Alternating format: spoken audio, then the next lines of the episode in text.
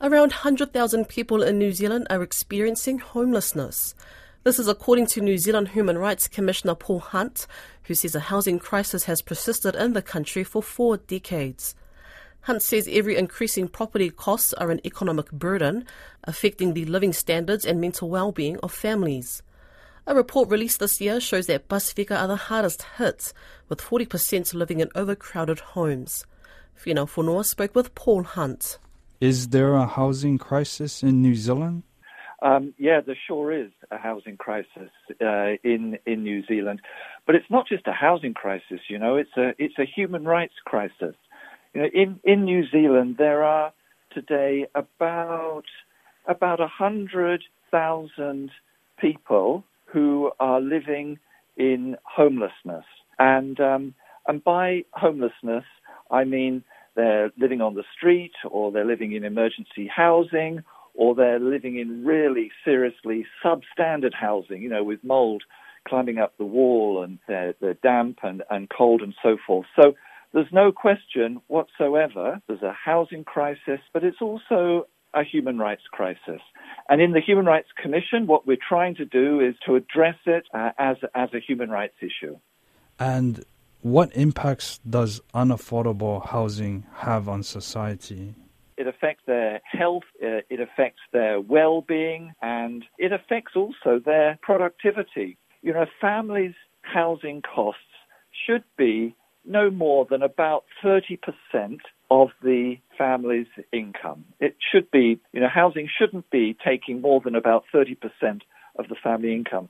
But in New Zealand, you know, many families are having to devote 50% of their income uh, on housing, and that erodes their standard of living in, in lots of ways. And it disproportionately badly affects some groups. So we know that Maori, Pacific people are disproportionately badly affected by the housing crisis. It, it's not affecting everybody uh, equally. You know, human rights are all about fairness and and decency and equality and, and community and for everybody, you know, not just for the well off, but for everybody. But that's not happening across the board in Aotearoa.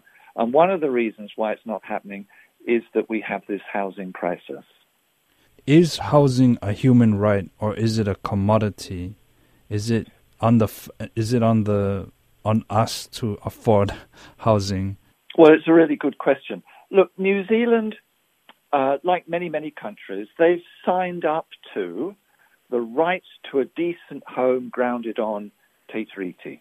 So the government, uh, successive governments have signed up to this. You know, they've gone to the United Nations, they've signed various binding international human rights treaties, and some of those binding international human rights treaties include the right to a decent home. So there's no question at all, there's no question at all that housing is a basic, fundamental human right.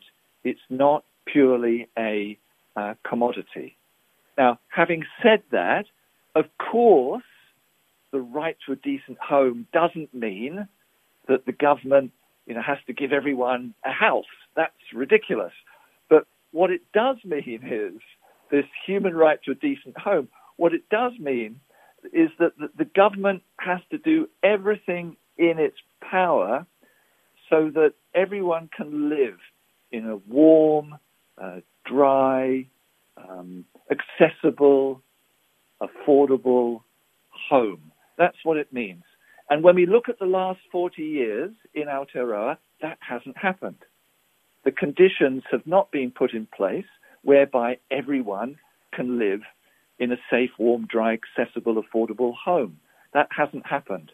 Um, and um, you know, I'm not. I'm not. Um, it's important that we understand the current housing human rights crisis has is the product of 40 years of missed opportunities, 40 years of dropping the ball in Aotearoa.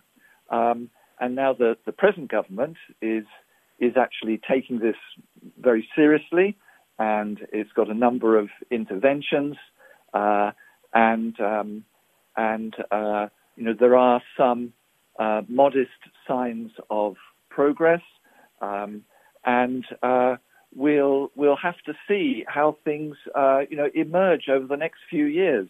But is this you know whoever the government might be? But but there's no there's no misunderstanding. There's no question that housing a, a decent home is a human right.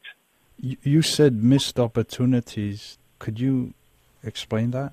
Yeah, well, look, some some 30, 40 years ago, there was a, uh, a housing commission here in Aotearoa. It, it, was sort of arm's length from government.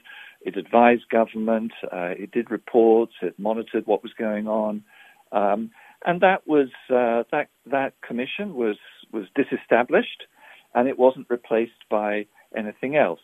And um, so a, a, monitor, there was no longer a, a monitor on what was going on in the housing sector in Aotearoa.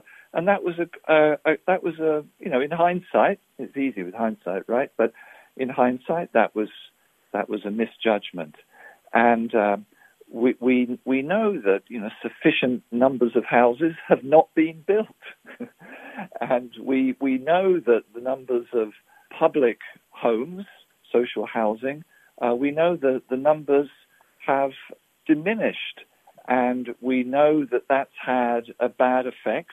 So, you know, for some 40 years, it's not one government, a whole number of governments have not done all that they could have done. And we're now paying the price for that. And the people who are most especially paying the price for that are those people who are already disadvantaged, already having a hard time. So we've got a, a we've got a there's a human rights responsibility on the government to do everything in their power to put that right.